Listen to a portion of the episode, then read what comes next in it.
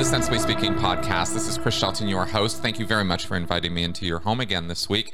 Happy to be here. And this week, uh, I have invited guest Liz LaPoint. And Liz has an interesting backstory and um, you know work that she does she's a blogger she I, I, see her on twitter all the time she has done modeling she has done um, a lot of very interesting uh, articles and write-ups and shows about a, ver- a variety of things. And so I thought, why don't I just let Liz introduce herself here and then we'll get into talking about what we're going to talk about this week. So, Liz, over to you and welcome to my show.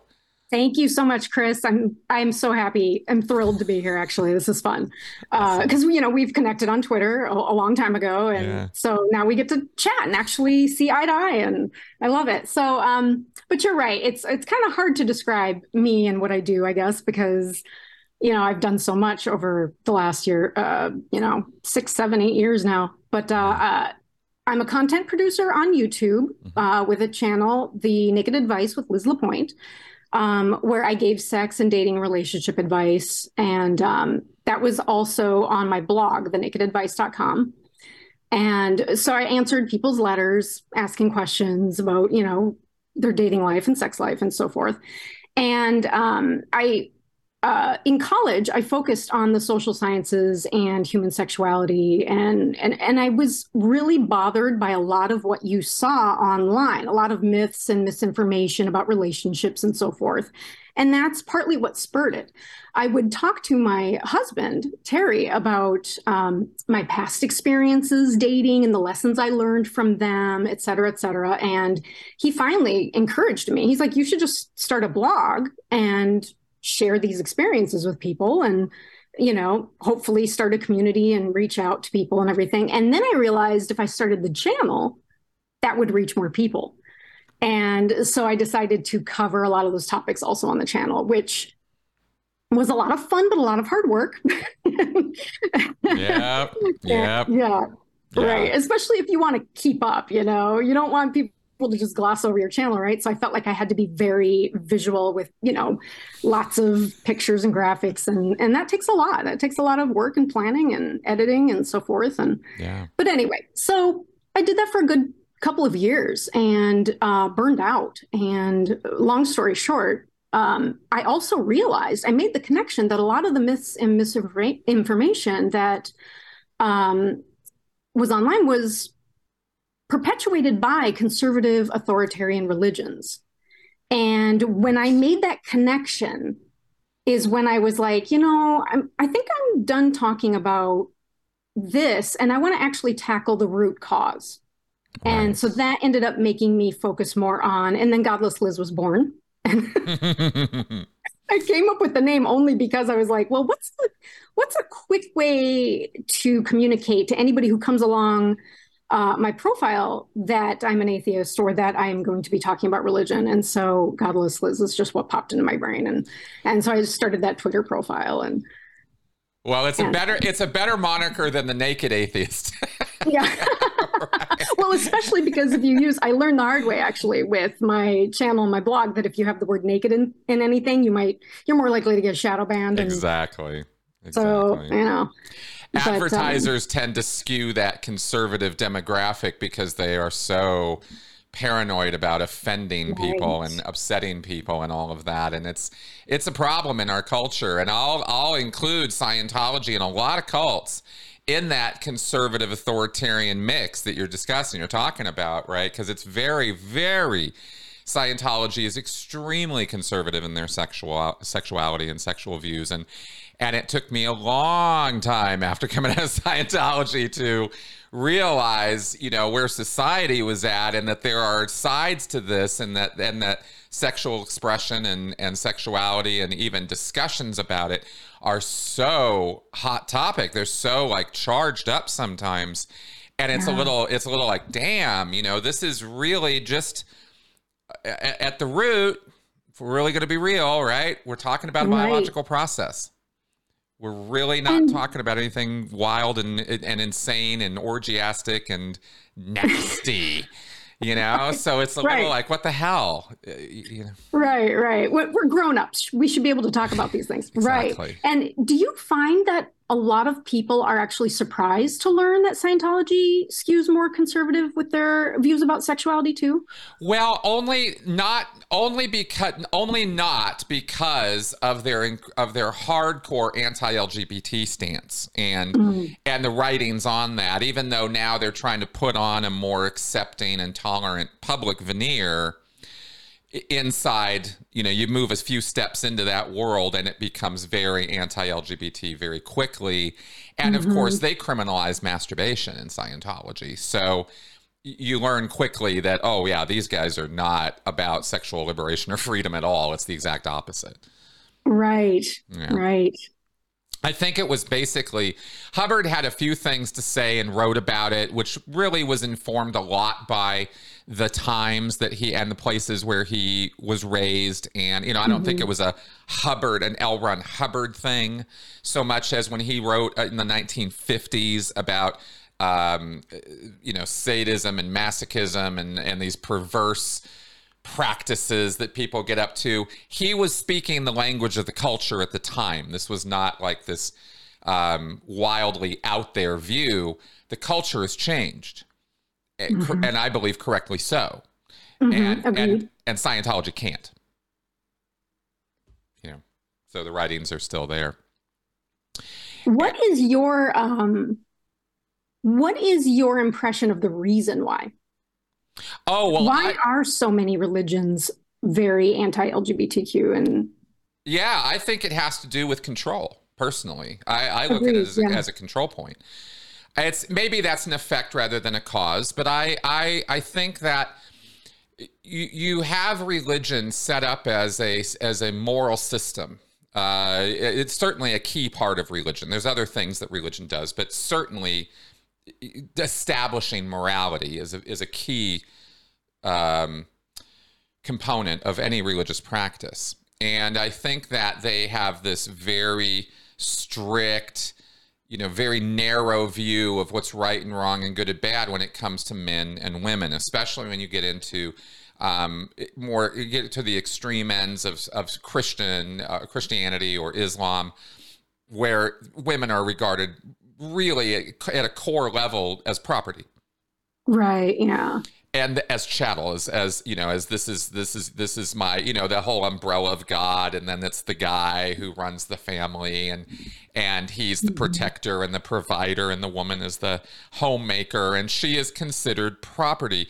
First of the family she comes from and then that transfers to the husband and we see this in the purity culture and in the conservative circles and it's not all christians by any stretch we know there's lots of very liberated True. liberal Christians, but you do, but you see this, and it's a cultural thing. It's not just a, a few outliers.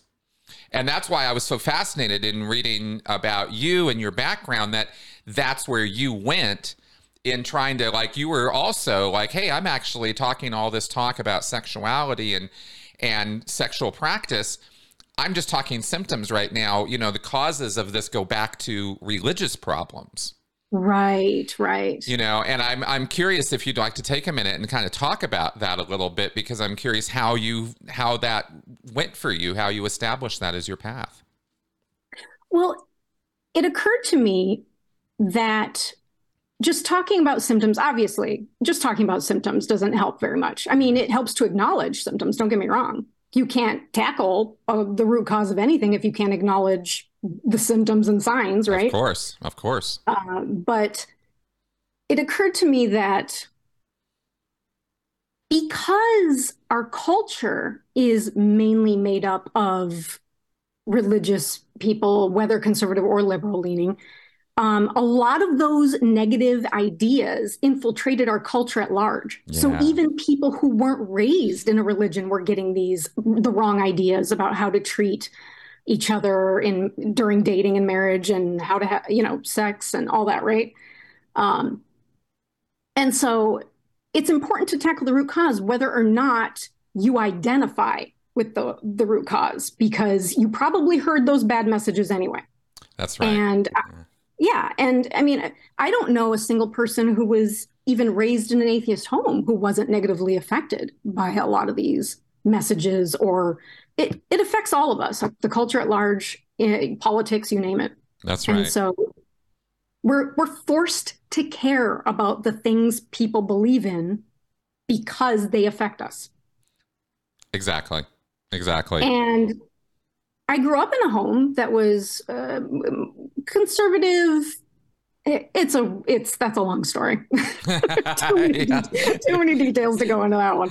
Sure, uh, it's it's not easy to summarize my upbringing either. But um, long story short, I also heard anti-LGBTQ messaging and bad ideas about uh, sexuality and marriage and so forth. And um, for whatever reason, I just was very naturally contrarian to them even at a young age. I was i remember challenging an adult when i was around eight when they said something anti-gay and i was like i literally said to them you know they can't help it right?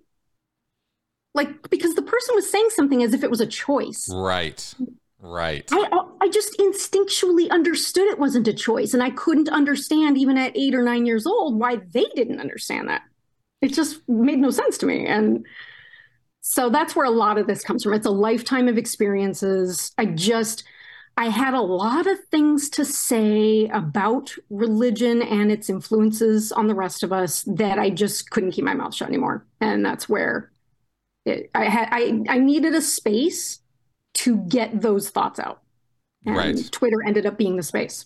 Right, and and uh, and we'll see if uh, if Musk doesn't tank this thing before too long. If we uh, know. you know, stay there or have to go somewhere else. But um, it's interesting. I, I, you know, in thinking about this and listening to what you're saying and, and considering this, I'm thinking to myself that it was, it was for me, I tackled LGBT straight off after coming out of Scientology. Like within a month or two, I was going down rabbit holes of reading and studying what's this really all about? Who are these people? What are they really saying? What do they really want? And realizing that it was a human rights issue and that it wasn't about you know the, the sex or the practice of what they're doing because who gives a shit? They're in the bedroom. They're out of your life. They're no they're, that doesn't concern you in any way. Right, right.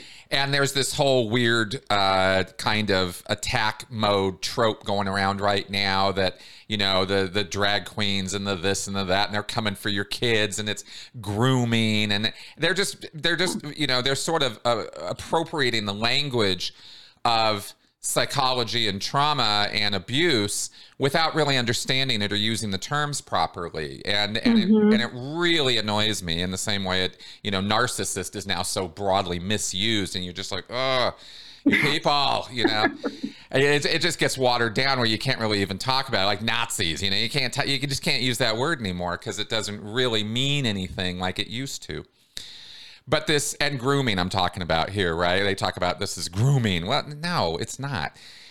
Grooming right. is a very specific thing. It's just like gaslighting. It's a very specific thing. And you go, well, anybody, anytime anybody lies to me, they're gaslighting me. They're like, nah, it's a little bit different not than that. Yeah, not the same. Exactly. But the human rights aspect is what really slapped me in the face because I came out of, even in Scientology, I was very uh, hepped on or very into human rights. And I thought as a group we supported and, and pushed and, and tried to implement human rights and even educated kids about the, you know, the Universal Declaration of Human Rights. And this was something I took seriously as a Scientologist. And I really believed the Kool Aid I was drinking from Scientology about that topic uh, because human rights are important and they are something that are universally ratified in most countries in the world and they are a value that is recognized and and uh, and paid attention to. So I couldn't help but see the con- the conflict. You know, you mm. say you support human rights, you say you want freedom of speech, travel, movement, you know, privacy, etc., and yet here's all these encroachments here's all this these demands by religion not only scientology but way out of the far right extremist nonsense mm-hmm. that you don't have the right to be who you are or practice your life the way you want to behind closed doors where you're not affecting anybody and it's consenting. Right. Adults. You're literally not hurting anyone. Right. right. It makes no sense. Right. And, and that conflict was really important to me. That's what kind of turned me on first to, oh, it's not just cults.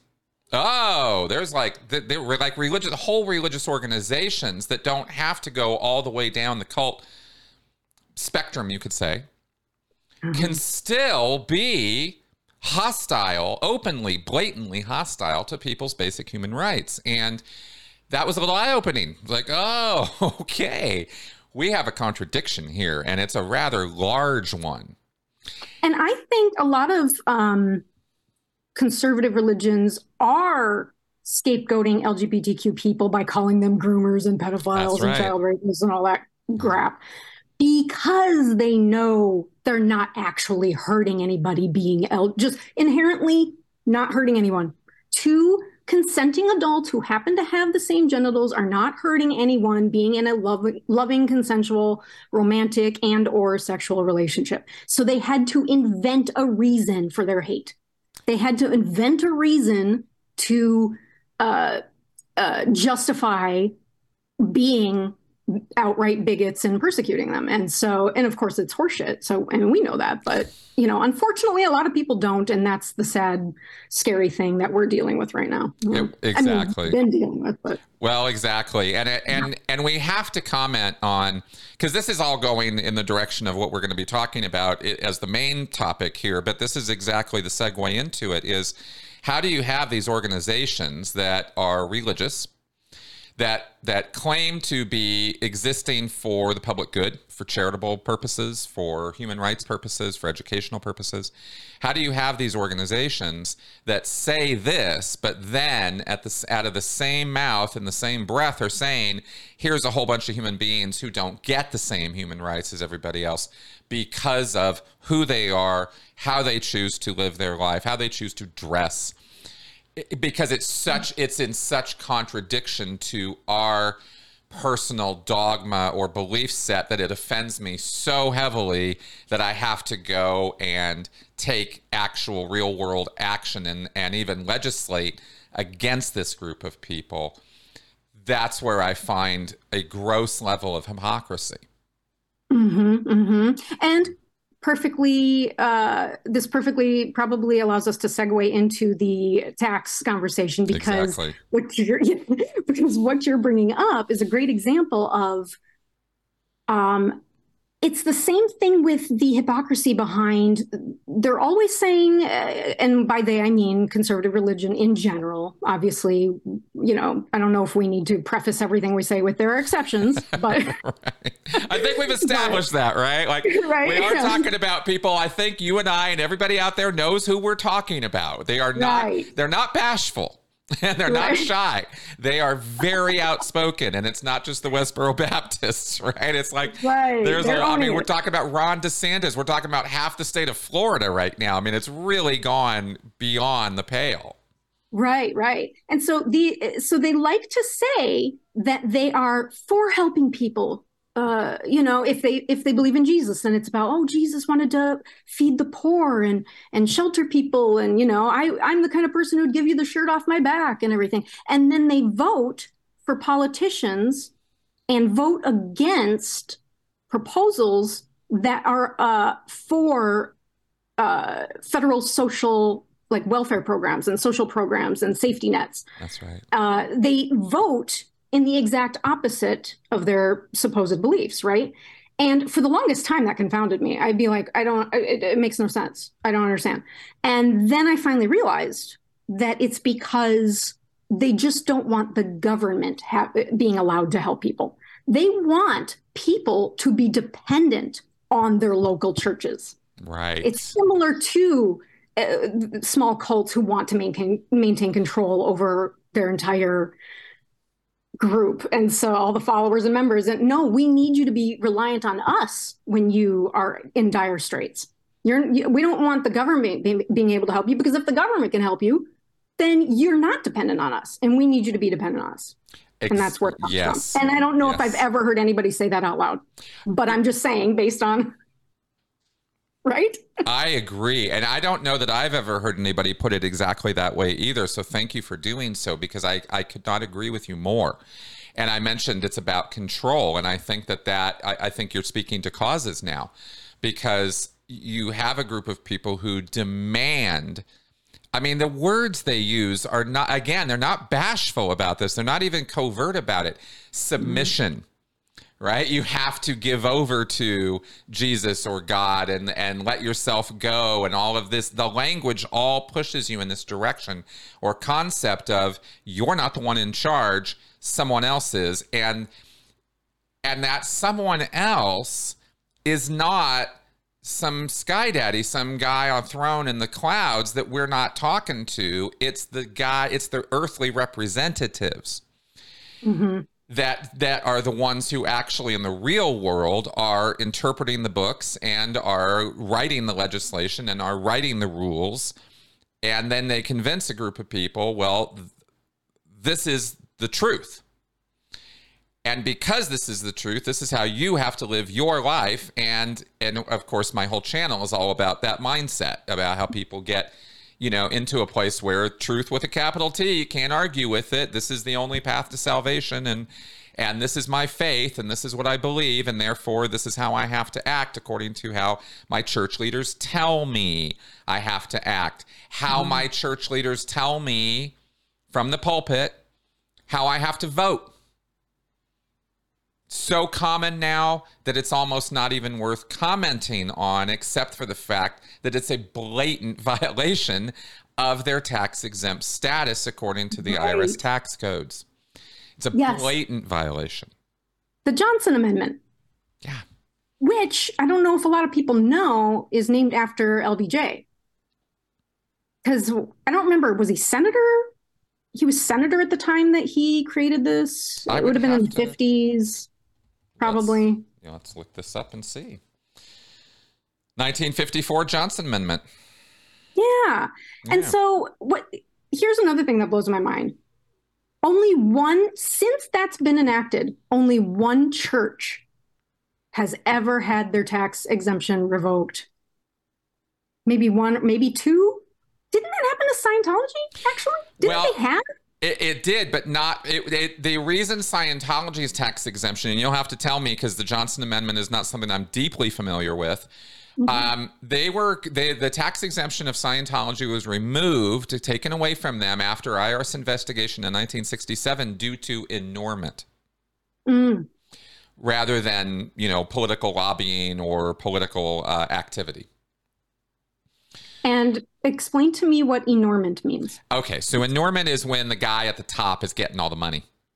Ah, right? okay. Is, is, the money is being funneled to that person in an advantageous way for them and to the detriment of the organization, and it's not acting in the public good or for charitable causes. It's acting as a you know a money well for the leader. Well, isn't that pretty much every megachurch? Yes, it is.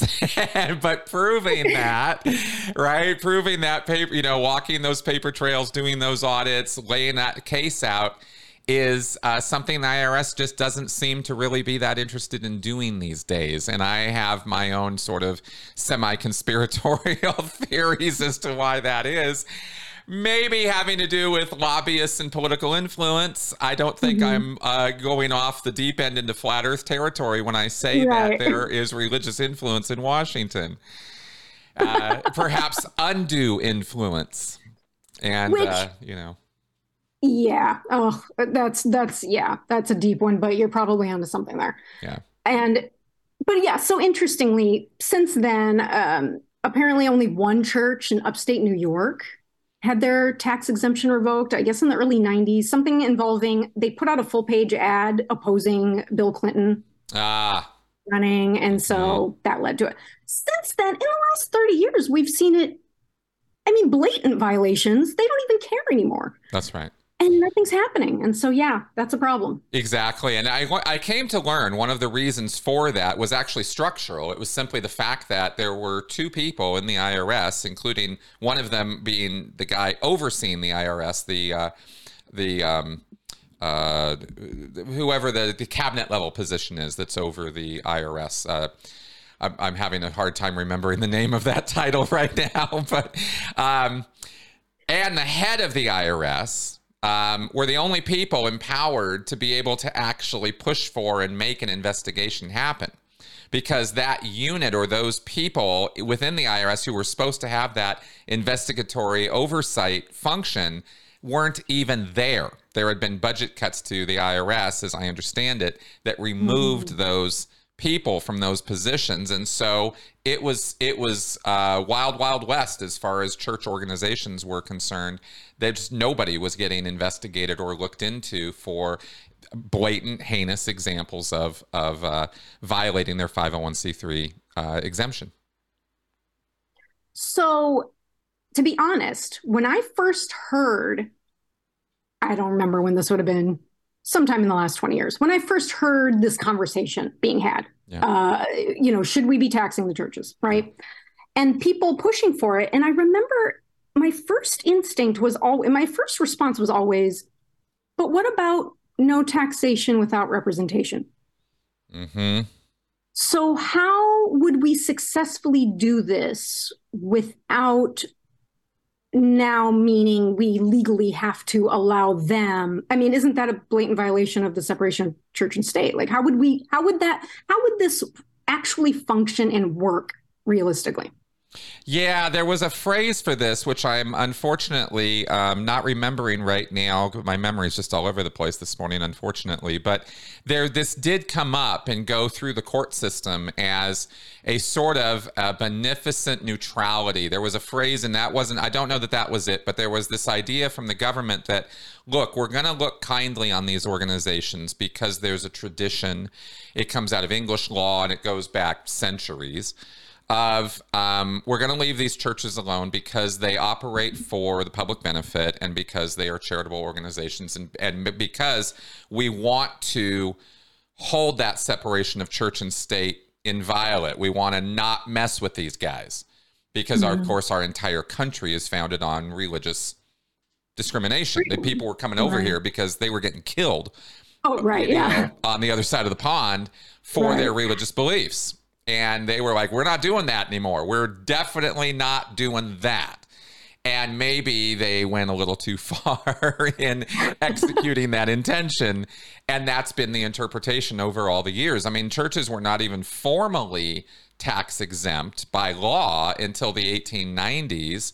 And it wasn't until the current tax code came into play, I think it was 1913 or so, where it was now the formalized rules and what we know of as 501c3 and that tax code.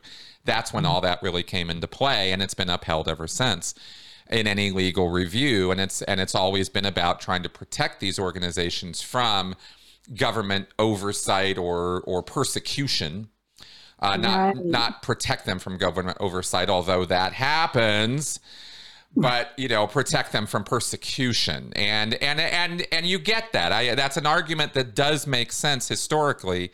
Mm-hmm. you know state uh, churches church of england i mean we can go back in time and you can look at the marriage of church and state and the semi-theocracy or full-on theocracy that can happen and the abuses that go on there. And you go well we don't want any of that. But then we get the L. Ron Hubbards yeah, the, the Joel Osteens, the the Jim Bakkers of the world, the people who will take this and they will run with it in the opposite direction to accumulate vast, you know, amounts of wealth and influence and power. And unfortunately, this is not just those guys that we see on the stage. There's lots of guys you don't see who are getting all kinds of advantages out of this. And that's why this debate exists of, well, should we be taxing these guys or not? because these abuses are rampant and they're so blatant and in your face that you can't you kind of go wait a minute that's not right how is this happening and it's happening because of tax exempt status and part of the problem is there's no financial transparency exactly they're, they're not required to disclose what their income is how much they're spending how much they're spending on charity uh, on charitable donations you name it and that's a problem because for obvious reasons, right? but also secular 501c do have to report they have to be financially transparent. That seems very unfair to me. Me too. And that is actually one of the exact points, a specific point that I have as one of my arguments against this, uh, against tax exemption, is it is be, is what comes along with tax exemption is a zero transparency policy for churches. And this mm-hmm. is again interpreted as, you know, well, we don't want to be dictating what they can and can't spend their money on or, you know, this kind of nonsense. But I, I don't see any real effective or practical arguments for maintaining non-transparency. I think they need to open up their books. I'm mm-hmm. very curious about where the Church of Scientology is spending its money, investing its money, what property it has that we don't know about. Those kinds of things. I'd I'd be very curious about that. And I don't see the downside to churches having to open their books considering the millions and millions and millions, hundreds of millions of dollars, if not billions, that they are saving by not having to pay taxes. Right. That, that seems and it makes even, you wonder. Yeah, it seems like an even Would, exchange, you know. Yeah, well, it makes me wonder. Do you think what percentage do you think of the congregants of I don't know, say Joel Osteen's megachurch? Yeah. How many do you think are aware of his splendid wealth and um, splendid wealth. Why did I say that? Does that sound right? well, it, it, I, I, mean, I thought it was appropriate that he it's he he lives his life lavishly. Yeah, extravagant amount of wealth. Maybe yeah. that's what I was going to say. Yeah. Um, because my guess is yes. Yeah, I mean, it's pretty hard. It's it's everywhere. Everybody talks about it, but and why doesn't that matter to them? How come, how many, what percentage of congregants would fall away when they see how little their donations are actually being used charitably? Well, see, that's the that's the whole smoke and mirrors song and dance of what they of what they do. The real work of cult leaders or of the Joel Osteens of the world is to work to present a public image of charity and compassion and good works. And mm-hmm. and it's no different with Scientology with their front groups. They have an anti-drug group. They have a, a literacy program. They have a criminal program for mm-hmm. criminal reform, and they can trot these programs out. And so the the the flock, the public, the paying people, get this impression that while the leader is leading an ostentatious life, does have the mega mansion and flies around in the in the G6 and you know has the has wears the John Lobb shoes and has the thousand dollar suits. They're able, and I've watched this. I've, I've I used to do this, much less I've watched other people do it. Is they're able to give them a pass because they work so hard. They deserve some good things. They they are God's chosen. What do we want them walking around in rags? What is the, are they Gandhi? Come on, you know this Can't is be America. like Jesus, right? and and and because they are almost uniformly, and this is including Scientology, preaching a prosperity gospel. Oh, right, of course. So they're they're basically their wealth. They're allowed to be extravagant with it and in your face because it's a sign they're blessed by their deity. That's right. So. And, and and they in fact and it's really hard to get this outside of the group. You look at you look at it from outside and you go, you guys are getting conned, right? But the right. guys inside they believe that their leader, the Joel Osteens of the world, actually personify the success that they are going to eventually experience. Right. Good point. You it's know? all about hope. That's right. Because it's a mm-hmm. prosperity mm-hmm. gospel. If you just keep giving, you will get. It's that whole the secret thing. You just put it out in the universe and it'll come back to you. That's where all this stuff kind of comes together at a you know at a base belief level. And and you get people thinking that way and that their success is right around the corner. It's one donation away.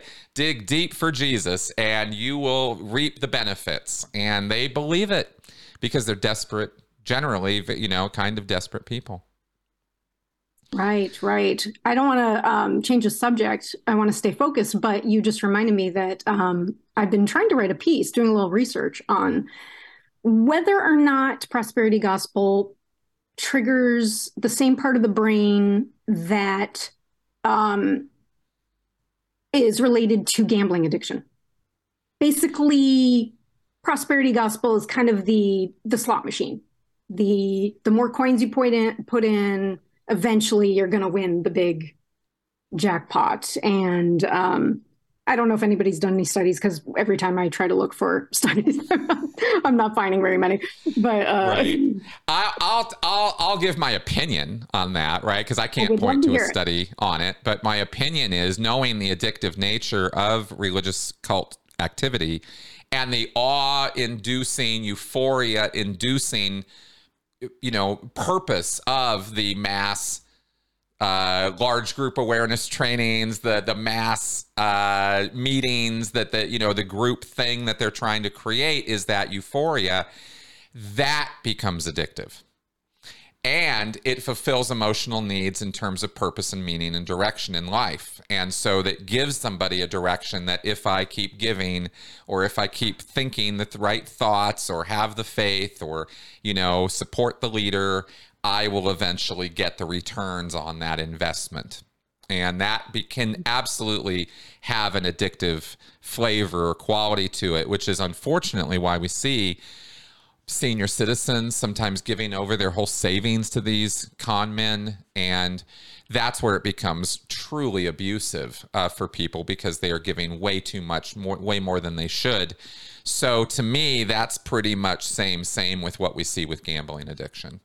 Right. Yeah. Yeah. That that's pretty much the reason I made that connection. I was like, I wonder if it's yeah, the same part of the brain. But then you have to wonder to go even further, is that just religion in general? Does it um, have to be prosperity gospel for it to trigger those parts of the? No, but I think there has to be a solid and in, in the mind of the person of the, of the believer, there has to be an irrefutable, unmistakable um, goal or some kind of return that's coming to them that is worth all that investment. And mm. a hmm. lot of people who have religious beliefs are not that far down the spectrum of extremism. They they understand. I'm hoping this is true. You know, yeah. maybe this is mm-hmm. true. Uh, my parents told me it's true. I'm in a social group or a social circle, and everybody believes this is true, and I'm going to get mine when I die, and I'm going to have a good place to go, or, or, or, or, right? And they look at more than just the return on investment as why they're sticking with it. There's the social factors, the moral factors, and all of that. So I think you can have religion without any of this nonsense. Mm-hmm. But we, but but it's in the interests of the con men, uh, the televangelists, the L. Ron Hubbards of the world, to mm-hmm. rile people up into believing that no, no, no, religion's not just a passive activity; it's an active thing. And if you're not investing in it on a daily basis and committing to it, then you're not really a true believer. Right, right. Makes sense. Yeah. I think that's where, and that's where lines get crossed because they don't define religion or religious activity in the government or in the Constitution or in our in these court cases in a in a practical way. They don't draw any lines at all, and because they're not drawing any lines, that's where open abuse and blatant abuse can come into play. And we see, unfortunately, that human rights violations are are are given a pass in the courts when mm-hmm. ex members try to go and say, Hey, I was abused in this group. They go, Yeah, but you were part of a religion and you were believed and you said this is what you wanted and you said this is what I want to do and this level of discipline and punishment you you agreed to it. What are we what are we supposed to say? And that's and that argument kind of it's a difficult one, but I still think they're coming down on the wrong side of this you know, in giving these things a pass. And that is kind of what happens with the tax exemption is well you know you if, if you want if in for a penny in for a pound kind of thinking and i think i think it's possible that we can treat this maybe with a little bit more nuance right right you well know? when i brought up the no taxation without representation i was thinking i aren't they already representing religion being wearing it on their sleeves in while in office? Yes. Like I don't I'm not sure I understand what it actually would mean if they literally had that representation then in government if we were taxing them. Yeah, I think that I think that I don't totally fully understand that argument, so it's difficult for me to comment on it in terms of what mm-hmm. kind of representation would they need or have beyond being citizens of the country, voting citizens, which is pretty much our representation is through our government structures more than our religious structures. Mm-hmm. So I don't know that we would need to create new levels of representation for churches if we started taxing them. I think that they have that representation through their elected officials. And I think, if anything, right now, due to the amount of money they have and influence they already have, because many of those elected officials are also congregants. They're believers and they take those beliefs with them into office. You look at places like Oklahoma, they quote the Bible on the floor of their of the state senate in right. justifying their legislative actions. That's off the rails to me. That is so off the rails to me. I can't even uh, approach it but that's what i mean by that kind of influence that is brought into government is they're already that it they they definitely have representation. Right. You know?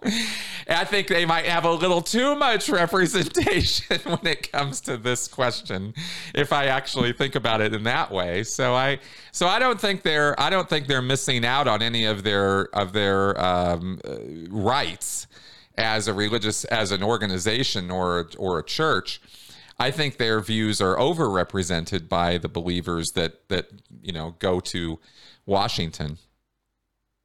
And it wouldn't be a violation of the establishment clause because it's still not establishing a national religion. Well, that's exactly the point. That's that was that point of that sort of beneficent, you know, we'll leave them alone because we're not going to engage in too much oversight because we don't want to collapse that wall. Um, I, like I said, I think they're just going too far in the other direction. So this, I think these points are kind of settled, but I think, I think the arguments against tend to be that uh, there is the constitutional point. I mean, maybe it's not settled. Maybe I'm speaking out of turn in saying that. I think, I think this is a, a, a still a debated topic as to whether it's constitutional or not for churches to not, you know, to be tax exempt for me, the argument comes down to the abusive nature and the and the and the past that they get on that, right? And the blatant human rights violations that exist. I that's where I kind of go. Urgh. Right, because we're um, subsidizing them.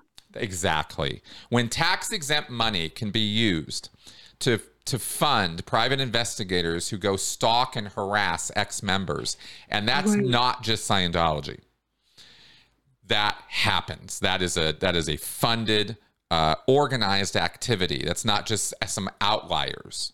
Right, right. And when that kind of thing is given a pass and can't even get into the courts because of contract law now. Now, this is something Scientology is using where they're using contract law to say no, you can't sue us for fraud or for human or civil rights violations because you signed a contract as a Scientologist that you would go to religious arbitration see. And so now you're going to have to go back to your abuser to judge whether you've been abused or not. That's insane. Agreed. Absolutely insane. And yet it's happening right now as we speak that's that's beyond the pale to me. And and somehow that's where our court system loses the plot. As one example. Right? We could probably talk abuses of televangelists and cultic leaders and the using religion as a front for their abusive behavior. There's probably examples all day long that we could that we could cite. And it shouldn't be it simply shouldn't be. We can have religious freedom and we can recognize religious freedom as a human right without letting these predators get away with this activity. And we would have what what do they estimate? 7 billion in tax revenue? Yes. Insane so like much money. So much money. So much money. That could make so oh, I, I can't even fathom what difference that could make to better our country. And it, it would help all of us religiously affiliated or not. That's right. And you we heard a lot of talk about uh, places like walmart uh, big corporations that are underpaying their employees and then the rest of us end up subsidizing their lives when they need the federal social or the state social programs to help them out right yep and rarely do you see the general public uh, having that same conversation about religious organizations and the amount of money that could possibly help everyone and how we and I think that's very interesting and telling. I do too. And they, and I tend to see at the individual level, I see arguments against this from either a believer headspace of, well, it's a church and of course they're doing good. And how could you possibly question otherwise? Entirely faithful trust sort of view. Or from the point of view of, no, we don't want these organizations taxed because then the charitable work that they do won't be possible anymore. And if I give money to that church, it's going to get taxed. Uncle Sam's going to get their cut. How much are they going to get? It's out of our hands. You know, these these church, our, our local church on the corner could be taxed out of existence because they're not, you know, making enough money. And sure enough, if we flip the script and we started taxing churches, it's absolutely a fact that some churches would not be able to sustain themselves. Right, they would not survive. That is that is actually the only con I've heard anybody ever express. Well, but the little, the small guy down the street, the little church, he's going to go under. You know, that's right. That's and right. you know, to some some people will say, well, yeah, that's the point. We need fewer churches, but I don't necessarily have that agenda. no, and in fact, servicing that agenda would be the exact point of why churches are granted tax exempt status because the government it's not the place of the government to tax churches out of existence. Right. That would be a form of religious oppression. And believe me there's plenty of historical precedent of government overreach and destroying religions and minority religions they don't like. Right. That right. happens. It happens in russia almost every day so so that's a thing. We can take this too far. But why would we assume that it would be a flat tax? Why wouldn't why couldn't it be based on how much what your donations are, your income, etc.? I think it could be. I don't see any reason why there couldn't be a graduated scale. There's so many ways we could approach this that would mm-hmm. make sense and be sensible it wouldn't have to be a flat thing at all any more than it's a flat fee for the various tax brackets and you know socioeconomic status. I don't see any reason why churches couldn't be taxed the same way. What we find of course when we try to implement systems like that from my layman understanding okay i'm, I'm far from an economics expert but what I see, of course, is that the more money the big corporations have, the more lawyers they can hire, the more loopholes they can find and exploit and get mm. out of paying those taxes. Uh, and even like Walmart, famously, or many other mega corporations, even flip the script and get subsidized by the governments, local and federal, in order to merely exist because they bring jobs and they bring this into the community and that into the community. And so they actually get paid for showing up and building a building and opening a store. Church mega churches I could see doing the exact same thing. So so that level of of corruption isn't even a religious thing. I think it's just a mega corporation problem and right. whether it's religious or not. And I think we need to really, you know, kind of tighten the straps on that one somehow. That's the real hard fight. That's the hard fight. But it, but with religion, I, I think it's worth investing in or looking at religion as a sub body of that and going, you know what, it's time for these groups as a whole to be taxed and part and start contributing more to society than the assumption that they're engaged in good public policy and charitable works because we find too many exceptions where they're not. Agreed, agreed. But yeah. then there's the question too of if we're going to start taxing religious organizations that automatically are tax exempt, uh, they don't have to file like a, another nonprofit company would have to. Yep. Um, does that mean we also have to tax the secular 501 three C's. Otherwise, would it look like discrimination? Right. Was it 501 as a whole? Because it's 501c3 right. for religious and it's C4 for secular, and you know there's a there's breakdowns on it, right? Mm. Um, that's a good point. I think that you're also looking at either charitable, not secular charitable organizations, and you're looking at educational groups. And I think there are very different arguments to be made for secular charities and non religious based charities and for educational groups or, or activities. And I think, I, th- I don't think the same arguments hold for those groups. Maybe I'm Ill, you know I'm I'm ill informed, but I don't see the level of um, duplicity and deceit that goes on in the religious organizations that I that right. I don't see that in those five in those tax exempt educational organizations. Maybe So maybe the answer, maybe the answer is not to outright tax all of them, but to only enforce the Johnson amendment and just make sure that the ones that are violating it and, and using their platform for hate and so forth and human rights issues get theirs revoked. Maybe yes. we maybe the answer. I mean, even if that alone happened, can you imagine the revenue from that? Oh, absolutely. Absolutely I could. I can also envision the the entire counter PR campaign from the churches on it. They're coming after us. They're coming to close our doors. It's it's religious persecution by the IRS, right? If you actually established a unit in the IRS that really got real about this, and really started investigating organizations that were blatantly violating the tax codes. I would love to see that. I would I would oh, I, know. I would actually be happy to pay a little bit more in taxes to enable something like that to occur if they, even if that was necessary. I don't think it is. I think the government has plenty of money to do this. They just lack the political will and and, and urgency to do so. Um, mm-hmm. But I, if the IRS were to be beefed up in such a way that their sort of 501c3 investigatory arm, let's say, was was really put into play, and they really started doing their job, you would see, um, you would absolutely see that PR push against that. Mm-hmm. But that would just be indicative of the fact that they're doing their job, and and they and they would just need to ignore that and keep doing their job. And right, not, because the proof you know, would be in the fact that it's not all churches.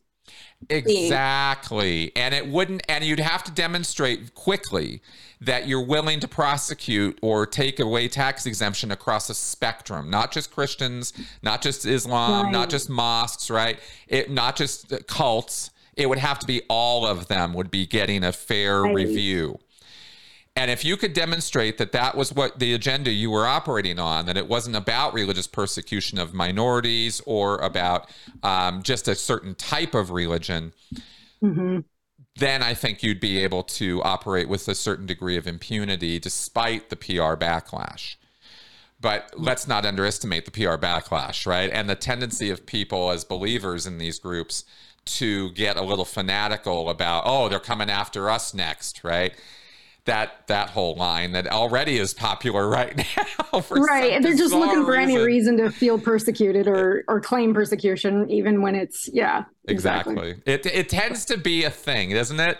Yeah, isn't that interesting? It's, it tends you know, to be a thing. Uh, we this this persecution complex, right? It tends to really be focused on the religious groups. You can really rile that up quickly and, and, you know, uh, well, I don't want to get into that because now then we'll end up going down another rabbit hole that off topic. But uh, uh, and, and, I have a tendency to do that. So yeah, no worries. I, I don't care. We're we're we're just talking here today. Um, but you know what I was going to bring up actually is that I'd heard, and I don't know, I didn't look it up, but I had heard that Switzerland taxes their religious organizations, and I'd be curious if we looked to other developed nations that do it and how that works and how that you know what the outcome has been for their country that would be very interesting oh yeah well apparently on church tax the the the bit clipped from the wikipedia article here is the members of church of sweden pay church fee which varies between municipalities but can be as much as 2% Church and state are separated as of 2000. However, the burial tax is paid by everyone regardless of membership. Oh, that's interesting. Yeah. um, also curious here. Um, in Germany, churches can collect taxes from their members. This is called the church tax. Around half, yeah, around half of German taxpayers pay the church tax. It's. But is that just what they're calling tithing? I think so. That's what it appears to be. The church tax is eight percent of your income in Bavaria and nine percent in the rest of Germany. So yeah, that looks like a mandatory tithing system is what that looks like. Interesting. Yeah. So absolutely other models could be looked at as to what other countries are doing with this.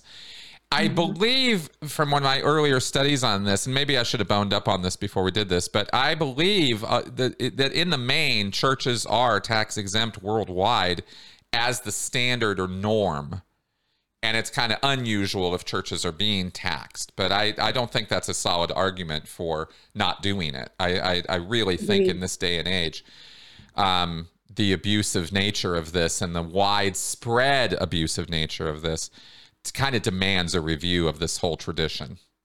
Agreed. Because that's, you know, we're supposed to be able to evolve Right. we're supposed to be able to socially look at things uh, with fresh eyes over time and uh, evolve uh, and make changes when necessary, where due. And I think our culture generally, I mean, human nature, let's be honest, human nature tends to progress, progress at a snail's pace and uh, baby steps. And this is something that definitely needs to be reviewed lot, there are a lot of things that I think a lot of people fight change. I think for some personality types, I think there's just a knee jerk, like, oh, change. Nope, don't want it. Yep. Don't need it. Yep. I'm used to this. I don't want to learn something new. I don't want to. There's a knee jerk, uh, you know, even if it ends up being positive.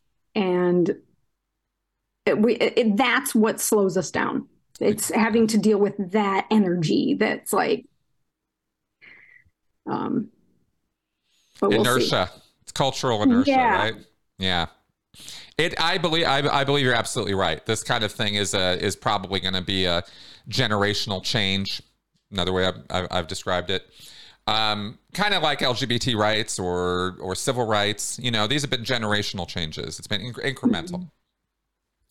And I think merely, you know, the demand to ask the question has grown to a place now where we're doing podcast about it. I mean, I this isn't some rando thing. This has been talked about for years now as a as a an important topic. And I think um, I think regulation, I think increasing regulation of our existing tax code is a first place to start. We don't have to go for, you know, okay, full, forget it, they're all getting taxed we can do this incrementally, right? But first, why don't we get the IRS doing their damn job? Right.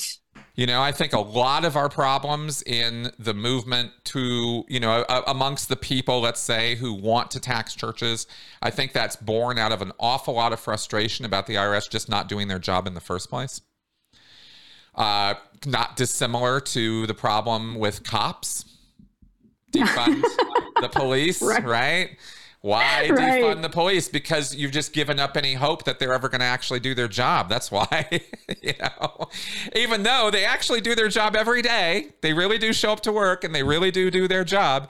But we mm-hmm. see these egregious examples of abusive behavior out of the police and we go, ah, get rid of all of them, right? And it's a knee jerk reaction. It's, of course right. it is. So, you know, we can we reform that? Of course we can. Do we need to? You're goddamn right we do. We're right. way overdue for police reform, way overdue at a national level. Same with the churches, right? We're way overdue Agreed. for reform on this. And it could start with enforcing existing laws, you know, getting the IRS to do their job. And maybe out of that, we might start seeing real world numbers of how bad is this really? You know, we get this impression from the media and from ex members of cults like me and people who come out of religion and go, wait a minute, this isn't right. We, you know, what is the actual percentage of problem there? Well, maybe some studies could be done or should be done to to kind of lay that out. Agreed. Absolutely. Where are you sociologists? Why aren't you investigating this? exactly. hey, you religious studies guys, why don't you study this? Here's an idea. Exactly. Um, anyway, yeah. So those are kind of my ideas in terms of maybe sort of incrementally getting started. Is why don't we get what we've got going already without having to change a whole lot, but with an eye toward look, if this is a as big of a problem as we think it is, then we really need a sea change. We really need a policy shift and maybe taxing or introducing taxes at a certain level of income and demanding yearly audits so that they can't get away with that. Because in the post 9 11 world, it's really hard to move money and hide it. It's really hard. Uh, that's kind of taken care of now.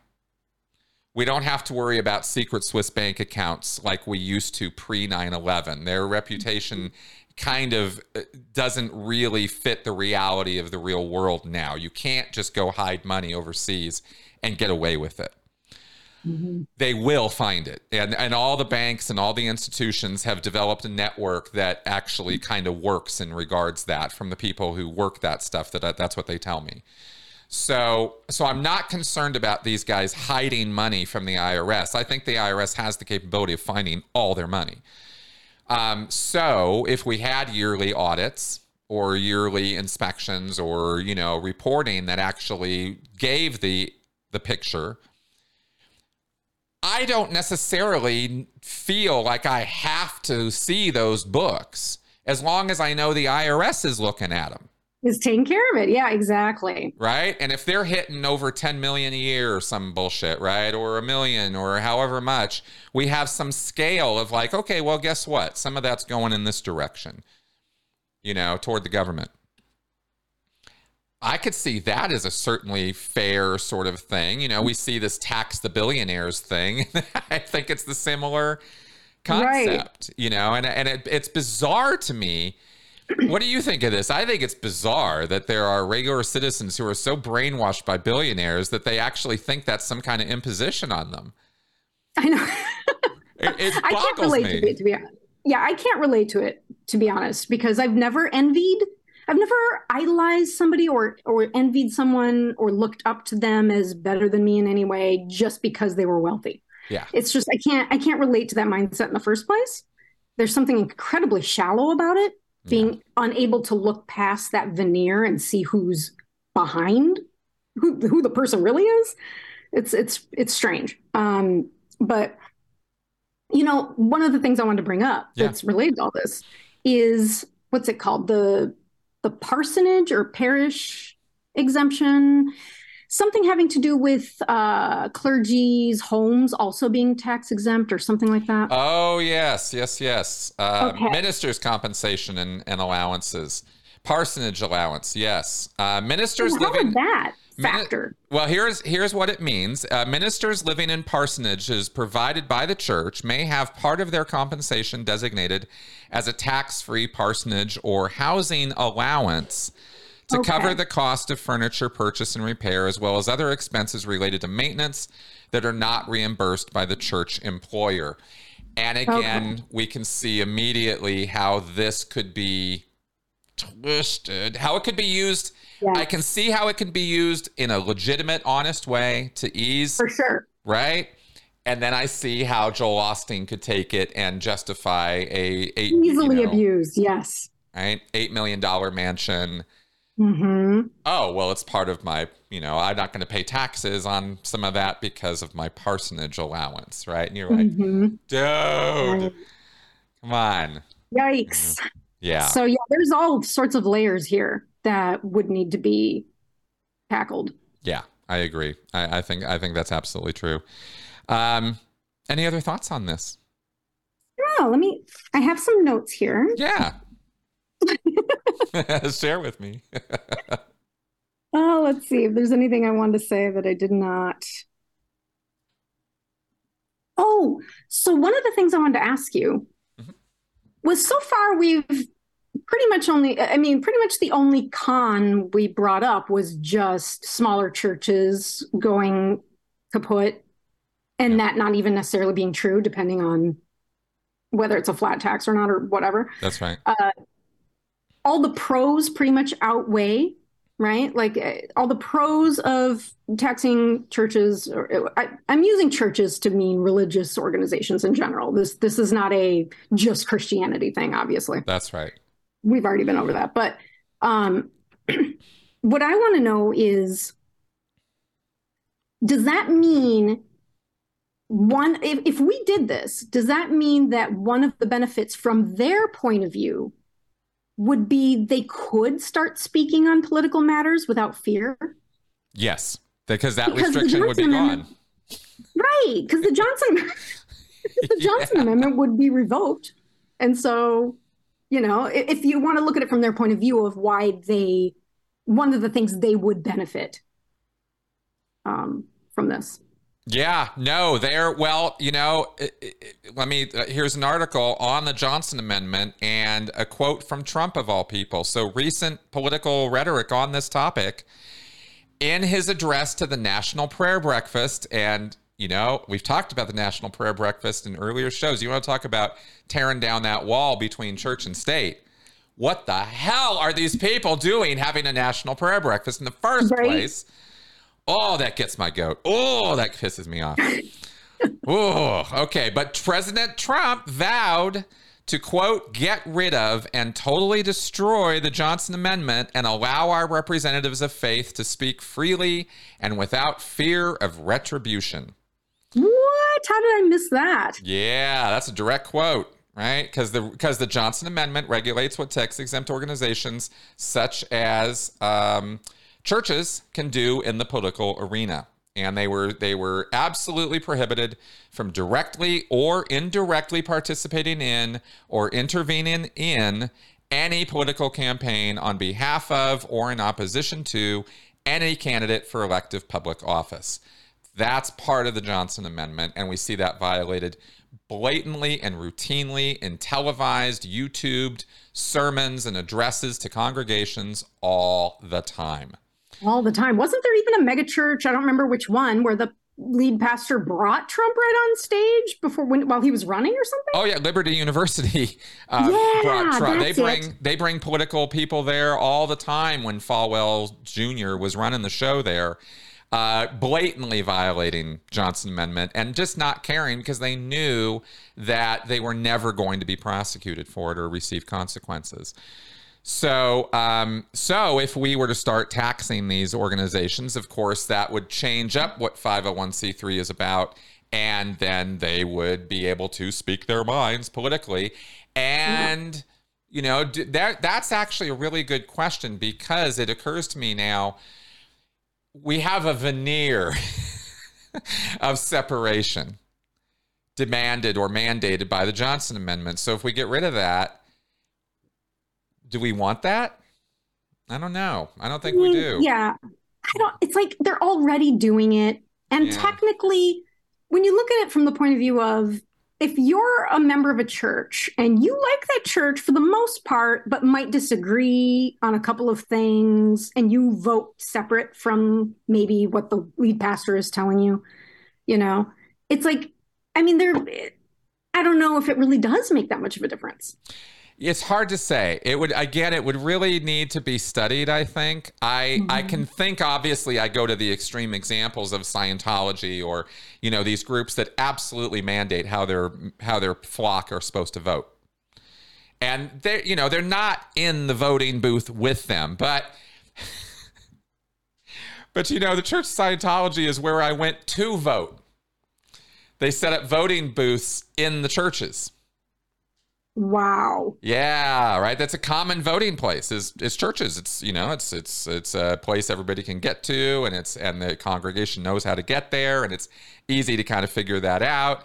So there's a lot of benefits to putting a polling place on a church property, I suppose. Um, but it becomes another question, right? Are we violating church and state by doing that?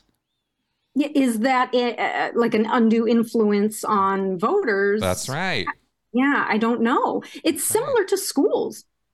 Religious organizations can use public school property for their little clubs and so forth, as long as it's after or right before school hours. So it's not during school. Yeah. And that it's um completely separate from the staff or something like that. Like That's so right. if if the staff aren't also attending or something like that. Don't quote me on that, but I know there's some rules.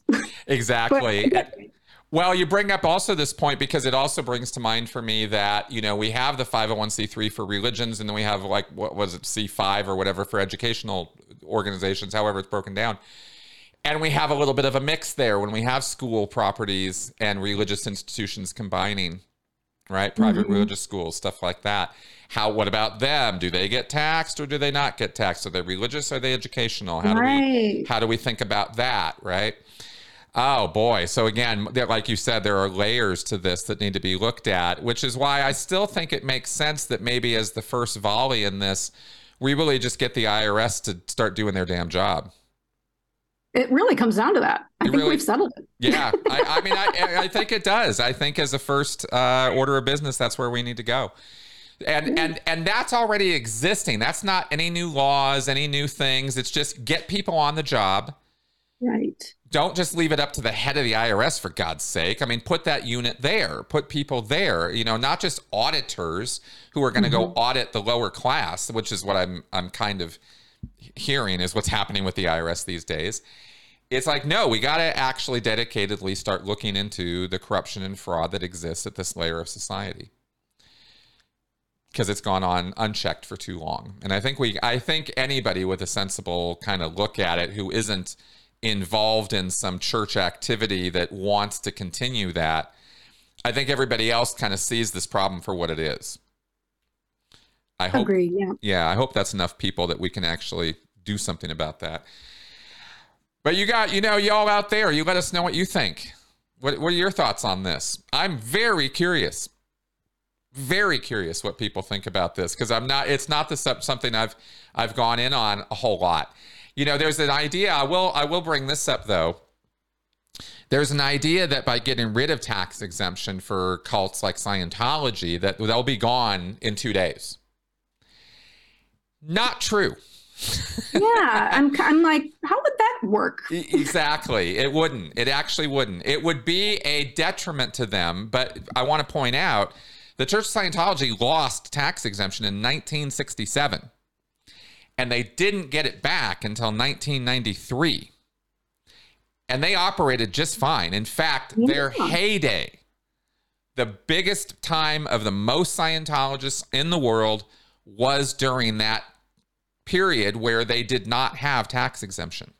That's crazy. That's interesting. It is. Well, didn't they buy like a boatload of properties that they're not even actually using or something like that? So even if they lost their tax exempt status and they weren't worth millions or billions or whatever they're worth, they would they could just sell those properties. Exactly. there's so much. There's so many avenues of of uh, of income for them, and if those if those avenues were taxed, then it would reduce a little bit they wouldn't be making as much money. But is that going to cause churches to close down and shutter their doors and all that? Just that alone? No, of course not. Right. Yeah. You know, the individual parishioners will not be as incentivized to give as much because they won't be getting tax exemption on their donations. But that's but they were they they weren't incentivized from 1967 to two, you know to to uh, 1993 and right. they still gave millions and millions of dollars to the Church of Scientology. You know millions. So mm-hmm. this idea that you know I'm just kind of challenging something that I know a lot of people who follow me on my channel are gonna maybe go wait a minute Chris what are you saying? That's not true. No it is. It's tax exemption is not necessarily the the wooden stake in the heart that you might think it is. Mm-hmm. And it, and if you think through these factors, you'll understand why I'm saying that. You know, it's I do believe the Church of Scientology should absolutely have their tax exemption revoked for blatant violations of 501c3 and public policy.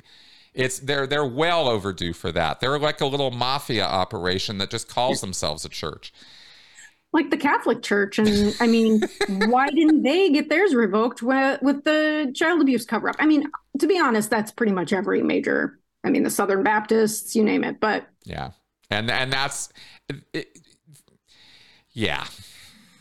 it's that's, a sad statement of the human condition that that's probably the reason why it didn't get revoked is because they know damn well that's a problem across the spectrum with this. Oh, you know, good point. Yeah, it's it's bad. It's really bad. It's really bad. Yeah, yep. this the child sexual abuse and child abuse that goes on in these groups is horrifying.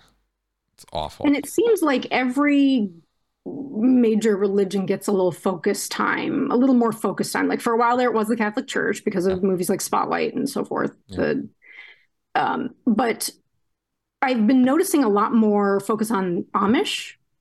Amish, mm. you know, what is their religion specifically? I know it's a it's a, some offshoot of Christianity, but I don't know what specifically.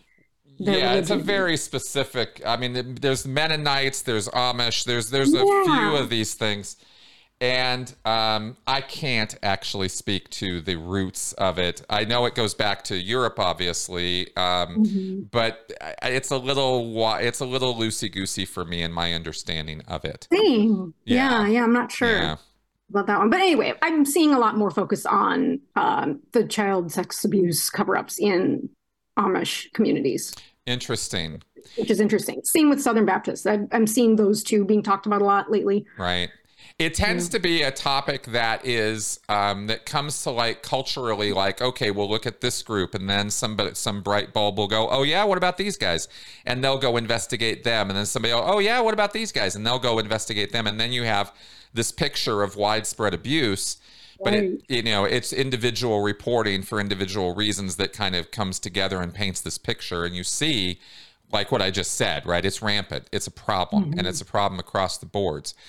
Um, you you basically, from my perspective, when you when you put too much power and influence or authority invested in in these small groups or these extremist groups, it's almost a, a it's a predictable outcome that they're right. That, I mean, no you know, no organization should be untouchable.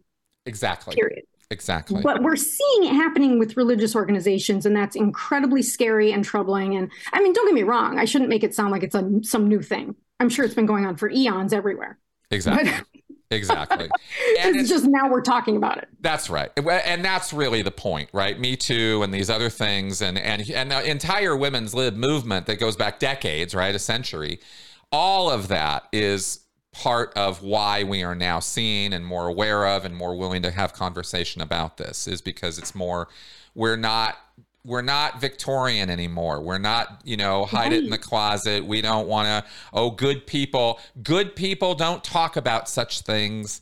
Now we're like, no, no, good people do talk about such things. Do talk about those things. Exactly. Right and we're facing that that backlash from the religious circles who maintain those kind of Victorian attitudes. And part of that is, as we said at the top, right, is this sort of, well, women are kind of property, and that's what the book says, and therefore, and and this is the really negative, nasty side of this that we really have big problems with. Um, it's why people used to look the other way with domestic violence. That's right. Not my business. Yep. Exactly. And actually, no, it kind of is. Right. Right. Uh, from a societal point of view, not from a, you know, one on one, I need to go be a busybody. It's this is a detriment to our society. This is the next generation. And when we are abusing our next generation and hiding it and excusing it and rationalizing it, we're not doing ourselves or those kids any favors. Mm-hmm. And, and mm-hmm. that's that's so new that it's still being fought as an attitude you know but it's out of those abuses those kind of things that egregious behavior that this tax exempt question comes up. It's, right. it's it's really all part of the same conversation. So ugh people. Yeah you know we're exhausting. Human beings are exhausting but we need each other. Exactly. I mean, and that's it, probably the, the root of every major issue is we all we all want to love each other. That's right. That's right. And some people just make it difficult. That's right. It's, exactly. And some people want to love each other a little too much. Yeah. Can't believe I said that, but yeah, that's uh, that's where it goes. Right. All right. Yeah. Well, Liz, I want to I want to let's go ahead and wrap up here. I want to thank you for for being on my show this week. Thank you so much for inviting me. This Absolutely. was as great as I thought it would be. Awesome. Awesome. Yeah. Well, you definitely we definitely had some stimulating conversation here and I hope I hope food for thought. That's actually what this podcast was about this week is mm-hmm. just kind of a thought experiment. Sort of a let's talk about this and here's some views, here's some ideas. What do you guys think? You know, yes, let, let, exactly. Let Those me, are the best yeah. conversations to have because uh, none of us have all the answers to everything and smart people ponder these things. They, they, because we you know smart people know that we don't have the answers to everything and we need to talk about these things in order to find solutions. And um, so that's really the the encouragement to discuss these things. Exactly. Exactly. So i would i would love to see from from y'all who are watching this um, what are your best arguments for or against? Where do you come down on this and why? Let me know. You know, I'm not gonna I'm not gonna battle with you in the comments. I'm genuinely curious about where you're coming from. So let me know. And uh, and also, of course, uh, Liz, where do people find you if they are interested in pursuing what you're all about? Um, well, I am on Patreon. I write a lot on there, and I'm also going to start hosting fun Zoom hangouts. Uh, and that's at um, patreon.com backslash godless Liz, I think. And of course, I'm on Twitter at godless Liz. And um, and there's lizlapoint.com, my website that you were saying that you perused and it's full of, yeah, I, have done, it, it is weird because when people ask, what do you do? I don't know. Well, it's. I mean, it's kind of. It, I, I think that's. I think that's cool. I like people who have a multivaried background and experience and bring various things to the fore because you. Because it wasn't just some like little flyby, you know, thing for you when you went into looking at and talking about sex and sexual matters and identity and all of that you did you went deep on that so to speak. I mean you really did, did really serious study and and immersion even in you know in cultures and looking at that. And i respect that. I really do because it's not just mm-hmm. a well this is my opinion and you know whatever. It's like no i want to know more about this. And that's of course what led, led you to being critical of religion. And i i'm 100% on board with that. Thank you so much. Yeah. All right all right, folks out there. So um, if you're finding the channel here entertaining, informative, and educational, then consider supporting me through Patreon as well, and uh, or PayPal, Venmo, and I of course have just recently turned on memberships on my YouTube channel as well. So if you don't want to go to Patreon or do some third party thing, you can always just support right through YouTube. There's a join button right below this video on YouTube you can check out. All right, I will see you guys next week. Thanks for coming around. Bye bye.